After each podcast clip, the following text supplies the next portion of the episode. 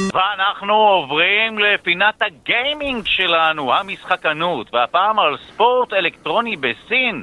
הממלכה החדשה, שלום לחוקר הגיימינג דוקטור חנן גזית, שהוא גם מומחה למשחוק, מרצה במרכז הבינתחומי בהרצליה וראש המרכז הישראלי של איגוד חוקרי משחקים דיגיטליים העולמי, שלום לך.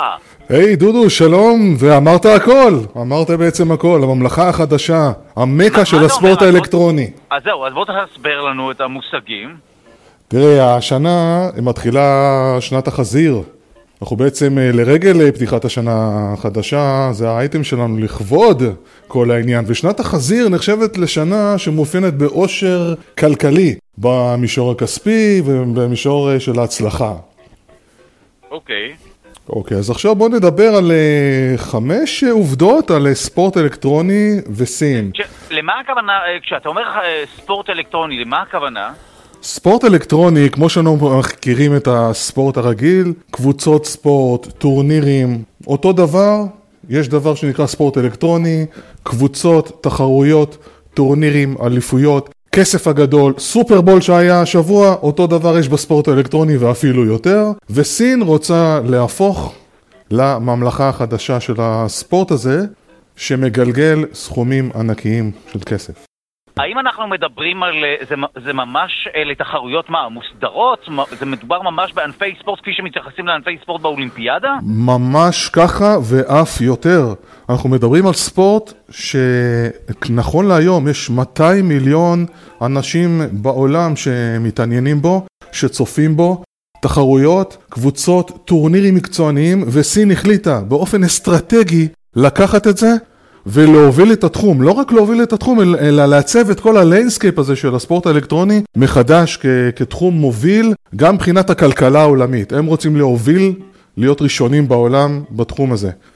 כשאנחנו מדברים על איזשהו מאמר כן. שפרסם הויקינג יו, והוקינג יו, שהוא אה, חוקר באוניברסיטת מלבורן באוסטרליה, פרסם בכתב העת Media Industries את המאמר הבאמת יוצא מן הכלל, שנקרא, שים לב, Game On, אימפריית הספורט האלקטרוני, כן? גנבו לך את ה catchphrase. בדיוק, זה כאילו הפתיח של המאמר. עכשיו, מה הוא טוען שם בעצם במאמר? הוא טוען שם דברים מאוד מעניינים. קודם כל הוא אומר ככה, ענקיות המסחר הסיני, בשיתוף הממשל, זאת אומרת יש לנו שילוב של כוח מצד אחד פוליטי, מצד שני אנשים פרטיים או חברות ענק עם המון המון כסף, אני מדבר פה על טנסנט הסינית ועל עליבאבא, שתי חברות מאוד מאוד גדולות, הם החליטו לקחת את זה כפרויקט, כ...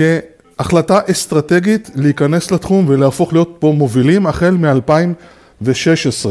אני רק אסבר לך את האוזן מבחינת המספרים, שנבין על מה אנחנו מדברים. היום אנחנו מדברים על 620 מיליון שחקנים בעולם בכל תחום הגיימינג, שמתוכם 20 מיליון אנשים מתעניינים בתחום. ההכנסות בסין, רק בסין מהספורט האלקטרוני, זאת אומרת מהגיימינג והספורט האלקטרוני זה 34 מיליארד דולר, וכל שנה צמיחה של 6%, רק בסין. עכשיו צריך להבין מה זה אומר. אם מדברים על השקעה אסטרטגית, אז יש לנו, אתה יודע, את מלחמות הסחר בין ארצות הברית, סין ואירופה, עכשיו בכותרות יוואוי ו- וכל השאר. מה הסינים נכון. עושים? מאוד מתוחכם ומאוד חכם. קודם כל הם לומדים והם בשיתוף פעולה עם המערב. דבר ראשון לומדים, ולאחר מכן רוכשים. האם ידעת ש Fortnite, 40% מהמניות של Epic Games, זה מניות של טנסנט. טנסנט, מי שלא מכיר, זה החברה ש... עם האפליקציה הכי מצליחה, WeChat ו-QQ, לא ניכנס לפירוט, אבל 40% ממה שמרוויחה Epic Games זה בעצם סיני. סין כובשת, משתלטת, לומדת, חוברת, אז ארצות הברית, קוריאה, המשחק הכי מצליח זה פאבס, 10% מזה שייך לטנסנט. זאת אומרת, הם רואים את זה משהו מאוד uh, כלכלי ומאוד נכון. אליפות העולם, דיברנו אולימפיאדה. האולימפיאדה לדעתי לא, לא, לא יכילו את המשחקים האלקטרוניים, את האי-ספורט, אבל יהיה הפוך, יהיו כותרים של אי-ספורט שהם בעצם יותר חזקים מהספורט האלקטרוני שזקוק להם. עכשיו, במשחקים האסייתיים האחרונים, שישה כותרים של אי-ספורט נכנסו לתוך התחרות. במשחקים האולימפיים שנה שעברה. מי זכה בשני המקומות הראשונים כנבחרות ב-League of Legends, שזה גם משחק של טנסנט, וב-Arena of Valor, לא כולם מכירים את זה בארץ, אבל בסין זה משחק מאוד נפוץ. שני המקומות הראשונים, מי לקח את הזהב? קבוצות סיניות. טוב, אה, אנחנו אה, דיברנו מעט בתוכנית על אה, החשש, לעיתים מוצדק, לעיתים לא כמובן מהשתלטות, אבל כאן אתה מדבר לגמרי על, על כיבוש כלכלי אה, אלקטרוני. יותר מזה, בהחלט, ומה שהם אומרים זה את הדבר הבא, אנחנו ניקח שתי ערים ונהפוך אותם למרכזים העולמיים בתחום. אז טנסנט ואליבאבא, ולאליבאבא יש זרוע שנקראת אליבאבא ספורט, אומרים ככה, בואו ניקח את אנגזוי וצ'ינגדו, נהפוך אותם לערים המובילות של האי ספורט. זאת אומרת, יותר מזה, יש עיר נוספת שנקראת וו-וו, כן, W-U-H-U, שם הם לא רק שהם פותחים פארק שעשועים, הולכים להקים שם אוניברסיטה לספורט אלקטרוני. וואו. כתחום. טוב, אנחנו נספר, אה, ברשותך אנחנו... אה, רק מילה אחרונה על הזווית הישראלית. איפה אנחנו בתוך כל הדבר הענק הזה, בתוך ביצת הזהב הענקית הזאת, שבאמת אה, ספורט שיותר גדול מהסופרבול. בישראל עדיין אי ספורט אלקטרוני לא מוכר כספורט. שם אנחנו נמצאים, ואני מאוד מקווה שאם אתה יודע, כניסה של ממשלה חדשה, סוף סוף יבינו שכדאי להתחבר ולהכיר בספורט אלקטרוני כספורט לכל דבר, מה, ולהתחבר ודאי. למגמה הזאת. ודאי, אני מודה לך מעומק הלב. חוקר הגיימינג, דוקטור חנן גזית. תודה לך על השיחה הזו. כל טוב, Game on! זו הייתה פינת הגיימינג בתוכנית שלושה שיודעים עם דודו ארז. ואני רוצה לספר לכם עוד כמה דברים על הספורט האלקטרוני בסין. 94% מהסינים, אנחנו מדברים על 620 מיליון שחקנים, קונים דברים באופן מקוון בתוך המשחקים. 60% מאלה שקונים הם נשים. זאת אומרת, נשים מהוות כוח קנייה הרבה יותר גדול מהגברים. הגברים הם רק 55%. גיל הגיימרים בסין גם מפתיע. מרבית הגיימרים הם בגילאי 31 עד 40, הורים לילדים. לילדים. אה, אוקיי, ילד אחד. מדובר פה על מנוע צמיחה אדיר מבחינה כלכלית ועסקית. טנסנט, החברה הסינית הגדולה, 70% מכל ההכנסות שלהם זה הכנסות מגיימינג. הספורט הנפוץ ביותר בסין הוא משחקי ה MOBA. MOBA זה multiplayer online battle arena, זה ראשי התיבות, שזה בעצם קבוצות נגד קבוצות. מי שזוכר, היינו משחקים פעם בצופים, באש לילה היינו עושים תפוס את הדגל, שתי קבוצות שנלחמות על מרחב ומיקום, אתה ככה מתגנב בלילה לגנוב את הדגל של הקבוצה היריבה, והקבוצה היריבה רוצה לעשות לך את אותו דבר. משהו כזה, רק הרבה יותר מורכב, הרבה יותר uh, מעניין. אנחנו מדברים על ארבעה נגד ארבעה, או חמישה נגד חמישה, תלוי באיזה סוג משחק, אבל יש לנו קבוצה של שחקנים, שלכל אחד מהם יש תכונות מיוחדות, שמייחדות אותו מהשחקנים אחרים, שיכול להשתמש בהם, עבור הקבוצה שלו, והקבוצה נלחמת גם על המשאבים, גם על הריסת מגדלים של היריבים וגם על הניצחון אה, הסופי בסופו של דבר.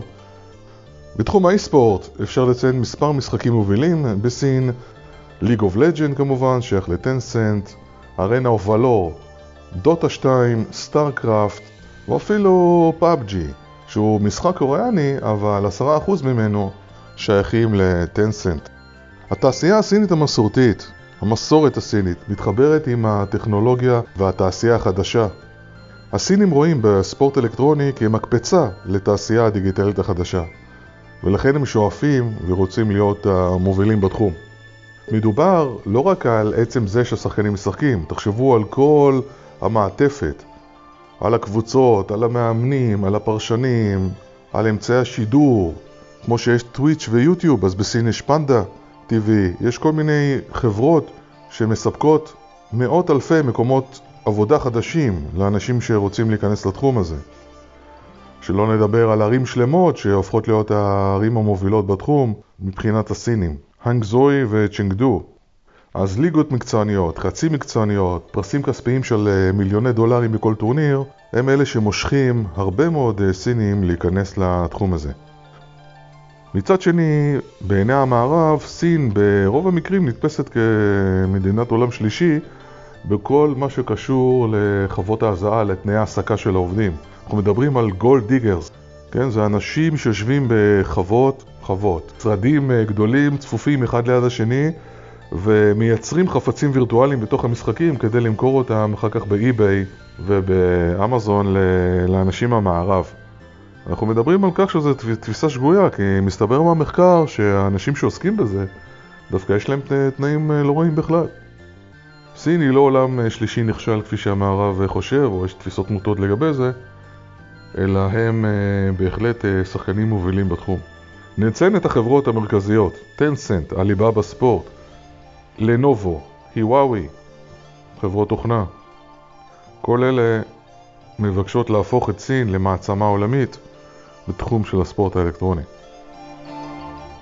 70 אלף בתי קפה, מה שנקרא אינטרנט קפה, יש בסין, וכפי שהמנהל של עליבאבא ספורט ציין, מבחינתם, בתי הקפה, האינטרנט ספורט, אה, שבהם האנשים באים ומשחקים במשחקים דיגיטליים, הם מקום שמאפשר לאנשים שידם לא משגת לקנות ציוד וחומרה מתקדמים, לבוא ולהתנסות בטכנולוגיות האלה, והכוונה שלהם להפוך את בתי הקפה, האינטרנט קפה האלה, לאי ספורט קפה. האי ספורט מבחינת הסינים מייצג חדשנות, תעשייה חדשה. מבחינת עליבה בספורט, אי ספורט הוא ביצת זהב, הוא מאפשר טורנירים, לשלב מותגים בתחרויות, מכירות של מוצרי אלקטרוניקה חדשים. ספורט אלקטרוני נתפס אצלם כמשהו חיובי, לא כמשהו שלילי, ויותר מזה, כפי שהגדיר המנהל של עלי ספורט, הוא מאפשר ונותן הזדמנות שווה לבנות ובנים. קבוצות נבחרות נשים שמתחרות באי ספורט שוות ערך לבנים מבחינתו. המטרה האסטרטגית של סין, לעצב מחדש את העתיד של תעשיית הספורט האלקטרוני ולהוביל בתחום, להפוך אותו לנייד יותר, אג'יל יותר, נגיש, פשוט וקל לכולם. אז חברים, מיליארד סינים לא טועים, ובזווית הישראלית אני מציע שבאמת ניקח את זה ונאמץ את זה בשתי ידיים ונהפוך את הספורט האלקטרוני לספורט מוכר בישראל, ענף ספורט שמזכה את כל מי שתורם, משתתף ופועל בו בהטבות מהמדינה וכמנוע צמיחה. Game on.